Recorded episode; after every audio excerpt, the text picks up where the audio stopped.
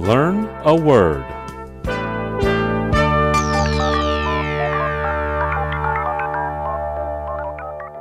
今天我们要学的词是 Pinch.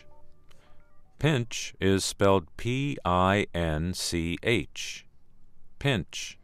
pinch，作为动词的意思是捏、掐掉；作为名词是指受压、受困。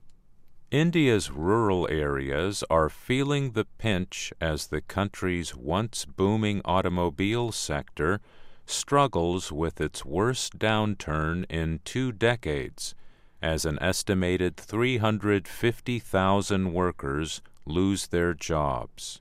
印度一度蓬勃发展的汽车行业正面临二十年来最严重的低迷，导致大约三十五万名工人失业。印度农村地区也深受其害。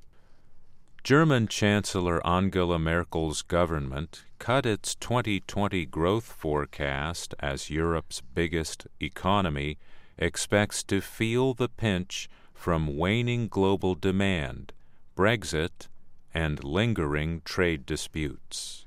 德国总理默克尔的政府下调了2020年的增长预期。